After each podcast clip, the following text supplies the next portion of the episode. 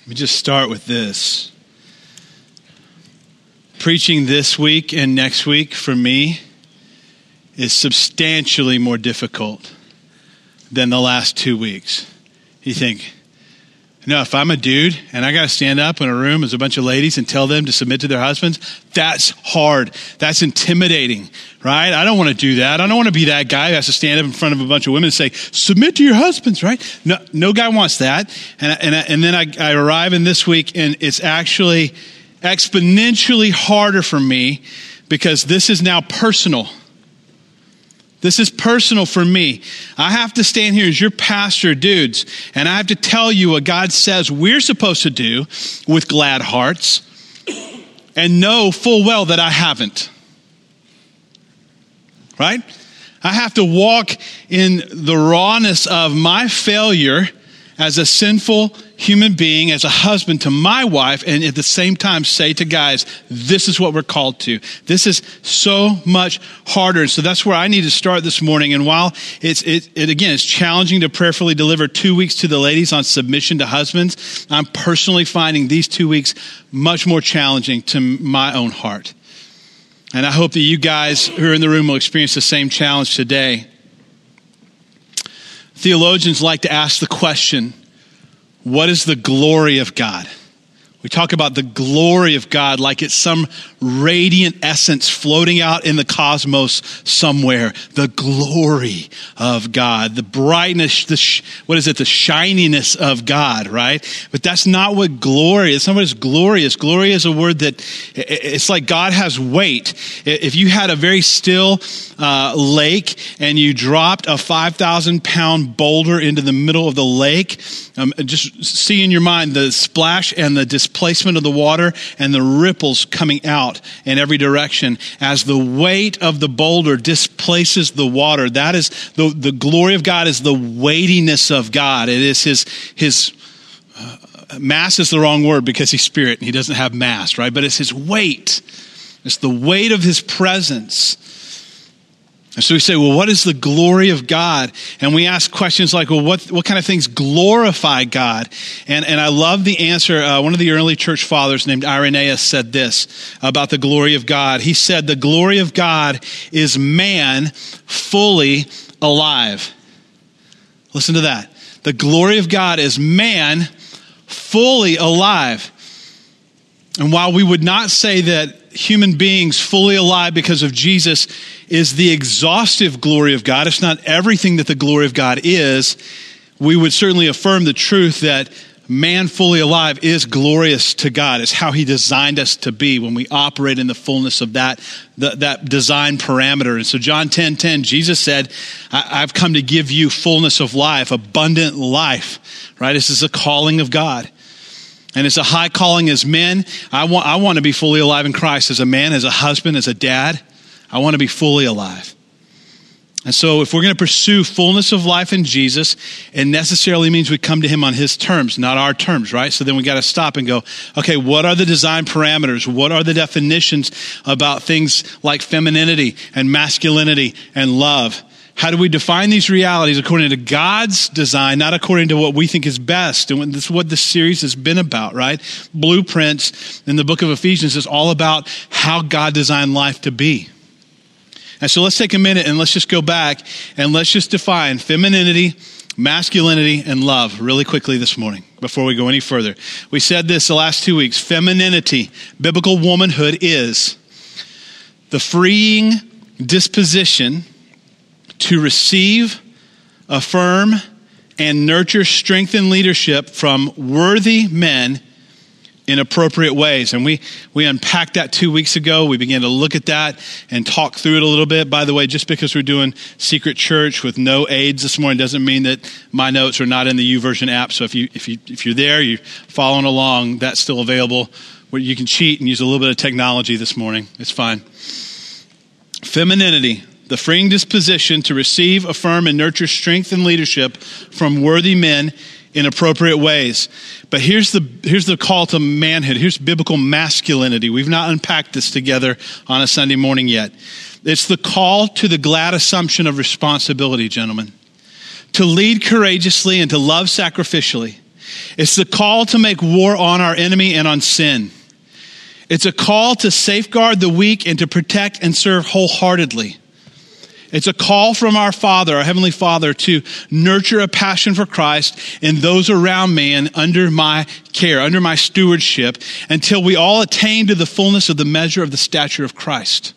That's a lot, isn't it? It's a lot. You go, man, that's not fair. The women's definition is really small and the guy's definition is really big. It's because I'm a dude. I've thought a lot about the dude side.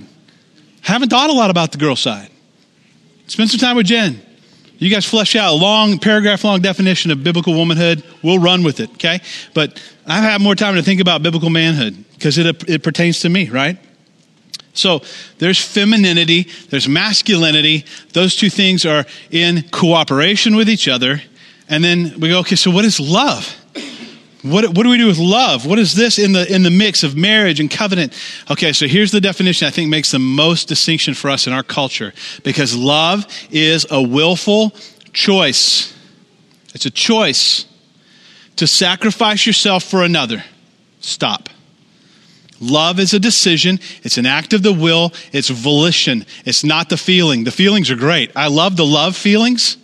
And for a long time, as a, as a teenager and a young adult, that's what I thought love was. And I was so in love with the idea of love, so in love with the feelings of love, but I didn't really know what love was. Love is the act of the will. Love is the decisions, the volition. I am deciding to love and to give myself up, to sacrifice myself for another. And then for us, as followers of Jesus, we can do that because we're confident that all our needs are completely met in Christ Jesus. We're free to love because He is everything for us. He gives us all that we need. Our needs are met in Christ Jesus, and now we're free to love, right? So love is a willful choice to sacrifice yourself for another. Now, in your brain, latch onto those definitions. Let's go back to the Ephesians text and read it again, starting in verse 25. Ephesians 5 25 to 33. Husbands, dudes, love your wives. I, I, I might do a Sadie paraphrase at some point and just replace all masculine words with dude in my paraphrase. Dudes, love your wives as Christ loved the church and gave himself up for her that he might sanctify her, having cleansed her by the washing of water with the word, so that he might present the church to himself in splendor, without spot or wrinkle or any such thing, that she might be holy without blemish. In the same way, husbands should love their wives as their own bodies.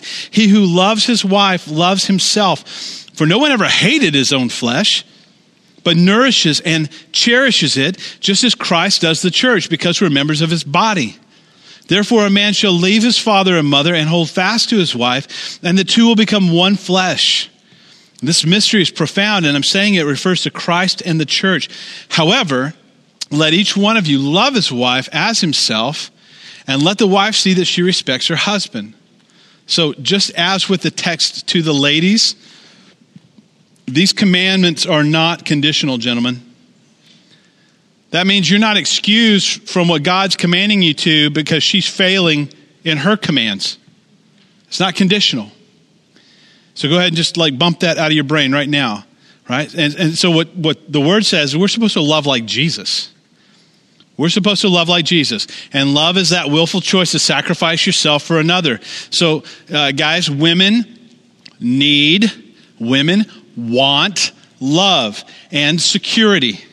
Guys, listen. One huge factor in our success as husbands is learning to stop thinking that women are dudes. You're like, well, I don't have that problem. I know she's feminine. No, you got you got to start thinking on the level of what she wants, what she needs, and stop defaulting to your setting on I want respect. Right? She needs love and security. You got to learn to think like her in that area. I say in that area because I'm not expecting any man in the room to learn to think like a woman in all areas. It's impossible. The guy that understands women is one. Okay? You don't have to understand them in every way. Just start with this. Just start with this. Okay? The need for love. And that means necessarily the next step is that you die to yourself. This is how Jesus most clearly demonstrated his love for us he went to the cross. His death on the cross exemplifies what it means to choose to sacrifice for the good of someone else. And I hear guys all the time lament about how much they love their wives. And they say things like this when it's just the guys, when we're just hanging out together. They're like, man, doesn't she know I'd take a bullet for her? I'd lay down in traffic for her. I'd die for her. Then do it, gentlemen. Do it. Die to yourself. Die to yourself. Nobody's asking you to physically die for your wife or take a bullet. Jesus is commanding you to follow in his footsteps and lay down your life that she might flourish. And so, man, you think I, you just got to have that new boat. I just got to have the boat. But the, but but she keeps saying, but the house needs work. Like it's the, the bedroom's leaking. Yeah, but I really want the boat. D- die to yourself. Die to yourself. Right man, I just, I just really gotta have, I really want that zero point turn 60 inch pneumatic control mower for my yard, but she says we can't afford it. That's autobiographical, by the way. That's, that's, that's die to yourself. Die to yourself. It, loving her like Jesus means dying like Jesus died. Loving her the way Jesus loves means dying the way Jesus died. And it's not a one time deal. You don't go to your cross once and then you're done. And it's like, well, I finished. Woo, we're done. It's like every day, every moment, hour by hour, minute by minute, dying to yourself. Nobody's asking you to lay down in traffic, dudes. Just put aside your selfish desires and serve and sacrifice. So, so right away we see biblical masculinity is sacrificial. As sacrificial. And then here's the next point. Biblical masculinity is authoritative. It deals with this issue of authority. We're talking to the wives about submitting to their husbands because he's been given the role of headship. So let's talk about that authority for just a minute and what it looks like. Because I've worked with college students and young adult guys for like two decades now. And, uh, and among the guys, many of them want to be in authority, but almost none of them want to be under it. And here's what I tell them all the time you're going to be a terrible authority if you don't learn to be under authority. If you think you just skip that process of learning to be submitted to somebody else and just jump right to being the boss, you're going to be a terrible boss because you'll be capricious. So authority flows uh, to, uh, by the way, I should stop. Our salt guys over here are an anomaly. They're not largely like that at all. I'm so excited about these guys because they, they don't, they, they're not like that.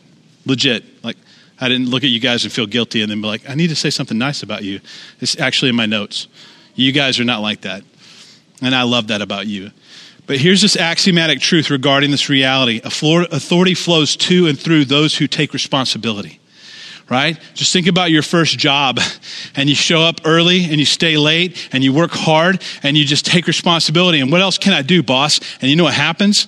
You move up because that employer goes, that's a trustworthy person. I can give them more authority. This is the nature of this reality. This is why our definition of manhood starts with the glad assumption of responsibility, not the begrudging, uh, complaining, having to take on of responsibility, but the glad assumption of it because authority flows away from those who avoid uh, responsibility or try to evade responsibility. You don't drift towards authority, you drift away from it, right? And so it's the glad assumption. Gentlemen, you take responsibility by sacrificially serving the way Jesus did, not bossing people around, but by loving them and serving them. That's called headship. That's called headship. And it's not defined by gender, simply by virtue of the fact that you're male and your wife is female. God is the head of Christ, and Christ is not female right? So this raises an interesting point because Christ is co equal to the Father. Nevertheless, the Father is the head of Christ. And so this has to do with the way that God established things according to his design. It doesn't have to do with the fact, like, dudes are better. No, it's not true. This is just the way God set it up. So Jesus models for us this way of authority that sacrifices itself for those who are under that authority. Listen to Philippians 2. 1 through 11.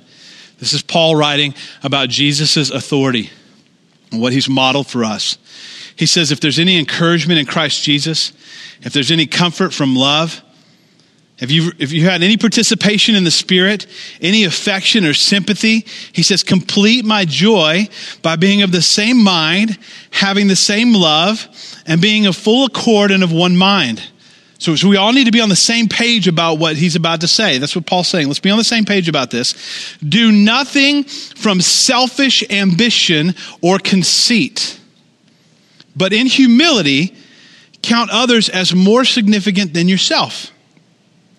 Let each of you not look only to your own interests, but also to the interests of others. And have this mind among yourselves, which is yours in Christ Jesus, who, though he was in the form of God, did not consider equality with God a thing to be grasped. Okay, let me stop and explain this.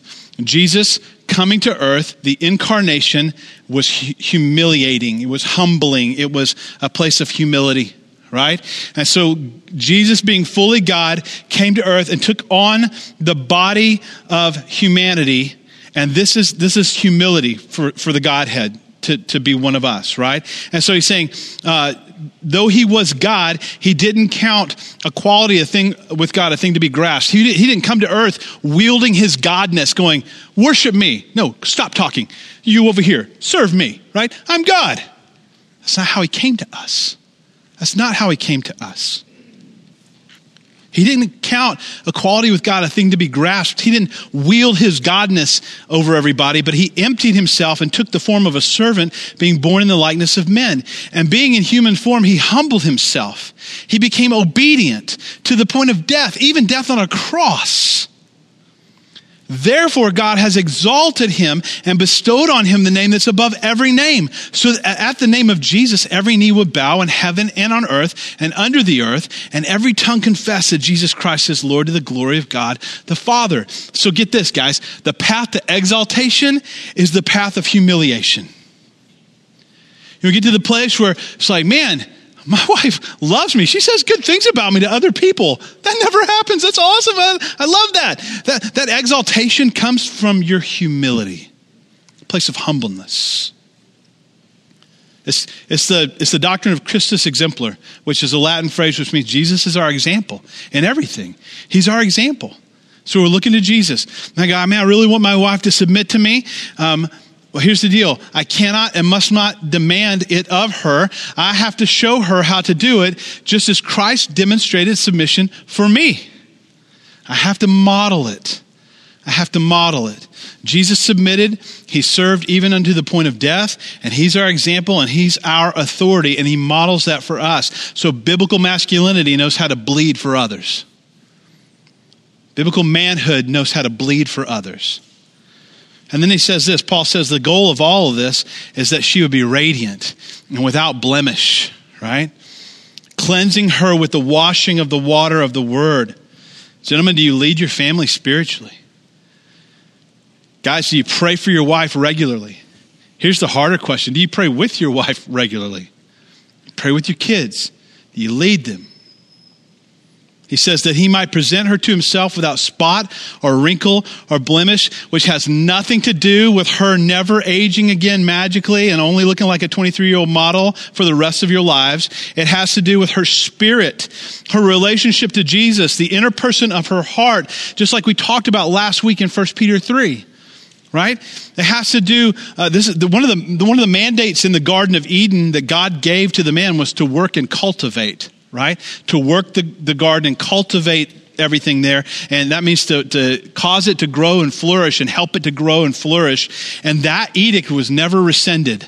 God never said, stop, stop cultivating things. Stop working hard to cultivate stuff. Never said that, right?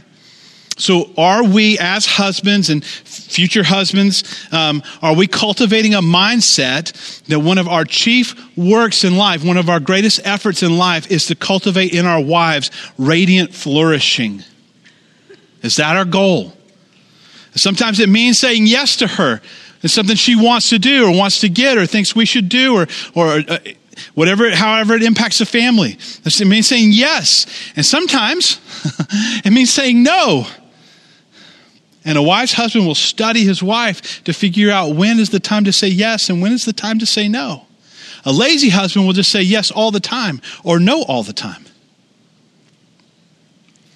We have to study. Are we cultivating radiant flourishing? Love her. Paul says, love her like you love you. Love her like you love you. What is the golden rule? Do unto others as you would have them do unto you, right? How much more in the covenant of marriage should we treat each other with that level of respect? Consider it self interest, guys, because the word says she's your body. You need you, you want to treat that well. You want to take care of it, right? So consider it self interest. I love um, if you've ever read any of Dr. Martyn Lloyd-Jones. So smart. I love the guy. He's really brilliant. But he says this. I pulled the quote in to the notes. He says, on the practical level, the whole of the husband's thinking must include his wife also. The whole of it, everything we think about as dudes when we're married, needs to include our wife also. He must never think of himself in isolation or detached from. The moment that the man does so, he has broken the most fundamental principle of marriage. Because in a sense, in that moment, the man thinks of himself in isolation, and in a sense, he's broken the marriage. He has no right to do that. There is a sense in which he cannot do it because the wife's part of him, but, but if it happens, he's certain to inflict grievous damage upon his wife, and it is damage in which he himself will be involved because she is part of him. When we do that, guys, when we get selfish and thinking only about ourselves, we're doing damage not only to her, but ultimately to ourselves. That's what Dr. Uh, Dr. Lloyd Jones is saying. We're, we're doing damage to us, right? So consider it self interest. Any man in his right mind is going to take care of his own flesh, even if it's just in the sense of feeding and clothing his own body, because we know that if we don't, we suffer, right? And so, in the same way, once we know the biblical fact of this unity of the marriage covenant with our wives, if we're in our right minds, we nourish and we cherish our wives because she's part of us. She's part of us, inseparable. Every week when I when I study a text and prepare to preach, I read probably a dozen commentaries, right? And the internet makes that so much better because used to I have to go find the big books and or or borrow somebody's or like amass a library, and then you sit down, and you're leafing through this big book to, uh, and then and if I'm going to read 12 commentaries, that's quite an exhaustive effort, right? To find 12 different commentaries, and and so now I can just go to the internet and type it in, and it's so much easier. But uh, this week I was reading Ellicott's commentary for English readers on this passage, and and I just thought this was so profound, so good.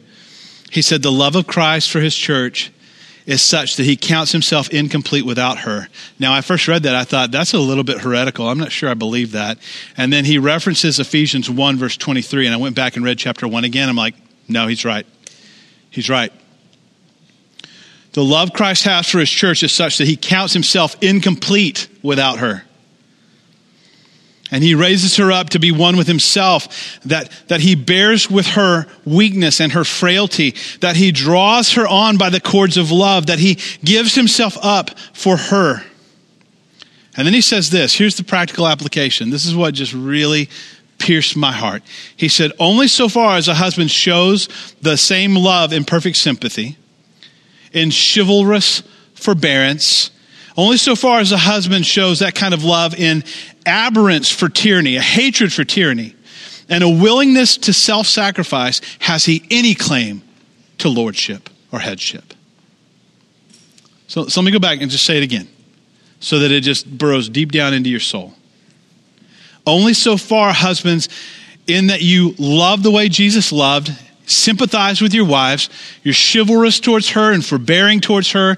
You hate tyranny or the idea that anybody, including yourself, would try to lord it over her and force her to something and demonstrate a willingness to sacrifice. Only in those things do you have any right to claim headship. Did I mention that this is a hard sermon for me? Guys, can I get an amen? Please, you're with me, right? Whew. Man her welfare and her happiness become dearer to you than your own welfare and happiness, men, at the risk of oversimplification, if I could just boil down all the language here about sanctifying her and washing her with the water of the word, I would just say this you are the gateway to your home. You are the sentinel stationed at the door. You, are the guard that God has put over the entry point of your house. You're the sentry on duty, right? And, and, so, therefore, whatever comes into your home and has a place or takes root has to come through you. Your job is to guard your home and not let sin or your enemy gain entry so as to take up residence. What that means is that it's my job to spot check my kids' mobile devices randomly, right? It's my job to. Um, to see, like, think about what kind of entertainment comes into our house and is allowed inside our four walls. It's my job to, to be the, the, the guardian of our culture, our family culture. I hope this is hitting home for some of you guys. Still committed maybe to your own way and what you want. But this is the shift that has to happen in the hearts of men. This is the shift away from boyness into manhood, where a man begins to take up the mantle of leader and protector and cultivate those under his care and help them flourish, right? And so our definition includes, right, a nurture for passion, a nurturing a passion for Christ and those around me and under my care. So that is to say, inviting sinful things, even passively allowing them, is a violation of that definition for us as men. If we let those stuff into our home, it's influencing our family, we are failing. We are failing. And some of you men need to wrestle with this calling. And, and, it may be this morning some of you will hear this and you'll simply dismiss it out of hand. Um, let me just say if you ignore it, you do so at your own peril, gentlemen, at the peril of your now or future family. And even those of you who hear it uh, and heed it and try to embrace it will struggle to live it. I can promise you that. I can promise you you struggle with this. Because at almost every point along the way, Here's what will happen to you guys. You'll hear the sermon, you'll go home, maybe you'll listen to the podcast again, and you just dig in and you say, Lord, I want this to be true of me. I want to be that kind of man. I want to prepare myself for a wife, future wife, my now wife, whatever that situation is for you. And you go, I'm, I'm, I'm all in here. And then the enemy will come to you and will whisper lies to you and deceits to you, and he will attempt to distract you and divert you and destroy you. And then when he can't do that, he'll do the worst thing he could do, which is to tell you the truth. He'll buddy up beside you and say, You're afraid. You're afraid. You're fearful. Fear of failure. This is the thing all men have in common fear of failure. The single greatest fear that men live with is the fear of failure because men are hardwired by God for success, to conquer, to vanquish, to overcome. We're hardwired for it. Can't get away from it. So failure is this huge fear. And, and, and, so nothing affects us so deeply or discourages our hearts or crushes our souls as does failure. It's just this huge fear that we carry with us. It causes a man to question everything about himself. Do I really have what it takes to be a man? There's a question in the heart of every dude. Do I really have what it takes to be a man, or am I a poser? My sons, from the time they could crawl, have wanted to wrestle with me. Do you know why? Because it's the form that the question takes when you're little. I find the first man that I know, dad, and then wrestle him so that I, I know if I'm getting stronger, right? That's the question. That's the question. And now the answer to that question in our home is yes, gentlemen, you're stronger than dad. Don't hurt me, right? Don't hurt me.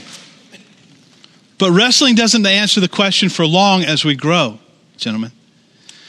The answer for them to the question of whether they're stronger than dad is yes, but that's not the question. The question becomes these are the questions uh, Can I overcome so as to find my place in this world, to make a living and care for myself and maybe a wife and a family? Am I a man?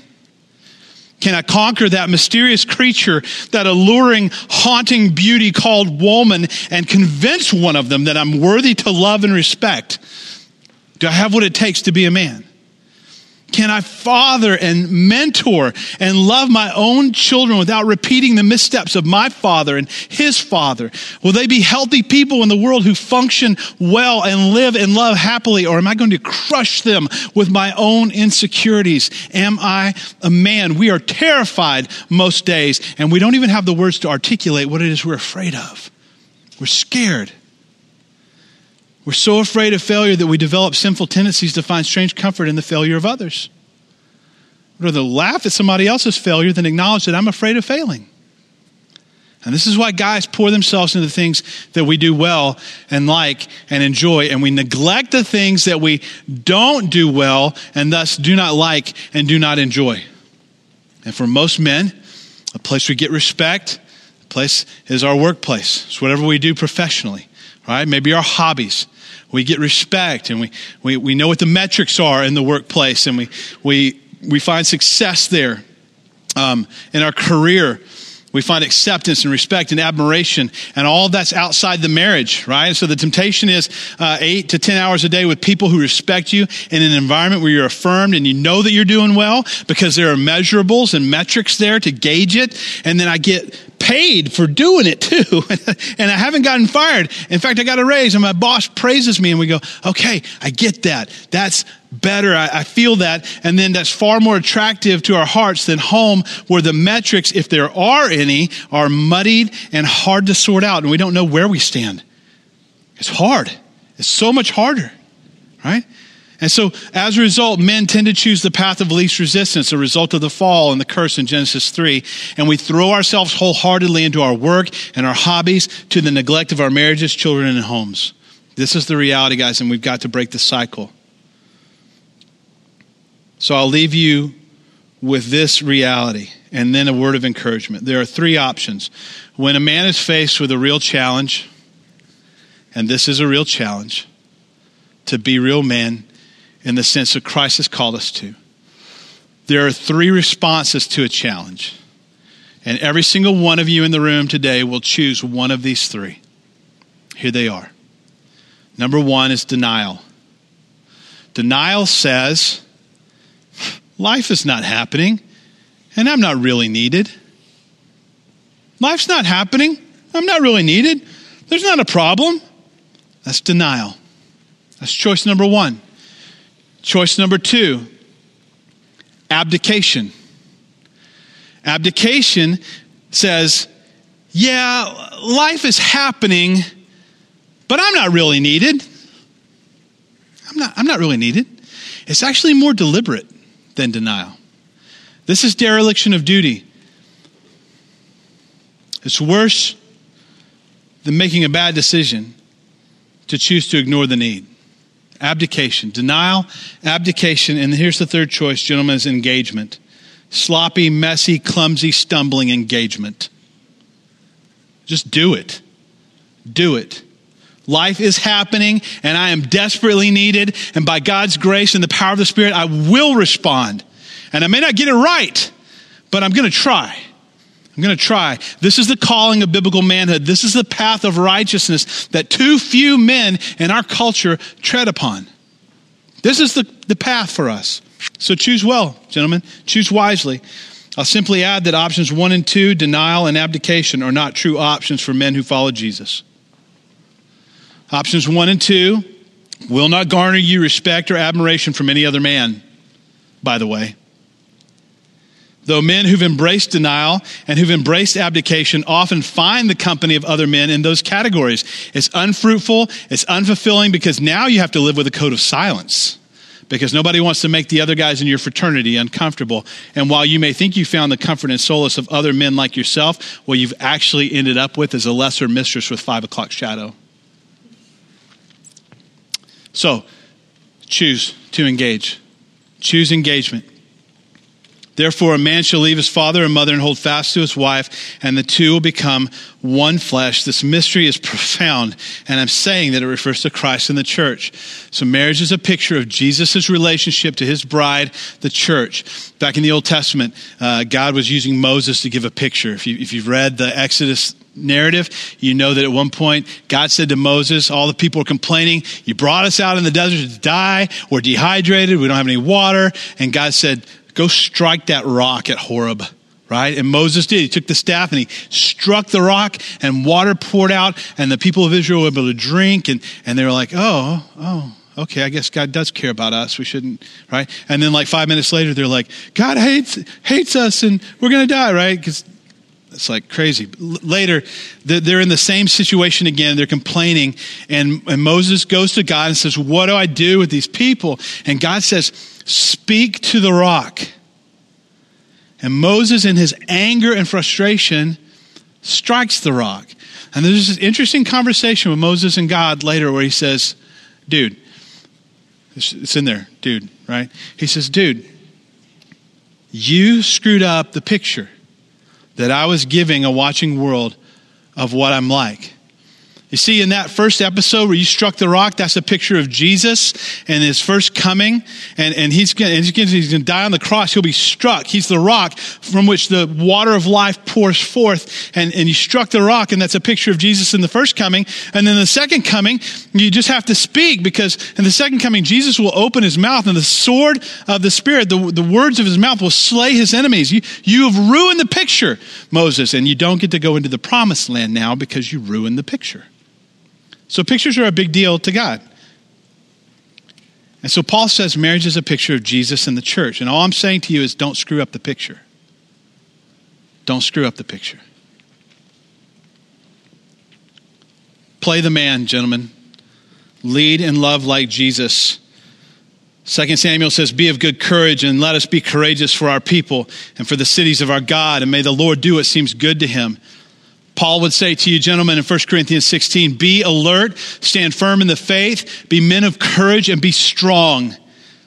Deuteronomy 31 says, Be strong and courageous, gentlemen. Do not be afraid. Do not be terrified of your enemies, for it is the Lord your God who goes with you. He will never leave you, He will never forsake you. Lord, we need that this morning. That promise that uh, you have called us to be strong and courageous, and that we don't need to be terrified of our enemy and we don't need to be terrified of our wives who are not our enemy. We don't, we don't need to be terrified. It's you who goes with us. You said you'd never leave us. You'd never forsake us. Lord, would you work in the hearts of every man in this room, whether husband or single, to move us to the place of faith and not fear. And we would choose to engage. We would choose to stumble and fumble our way through the engagement and we'd learn. We would not choose denial. We would not choose abdication. We would choose engagement by the power of your spirit, by the grace of your goodness, Lord. I ask these things in Jesus' name. Amen.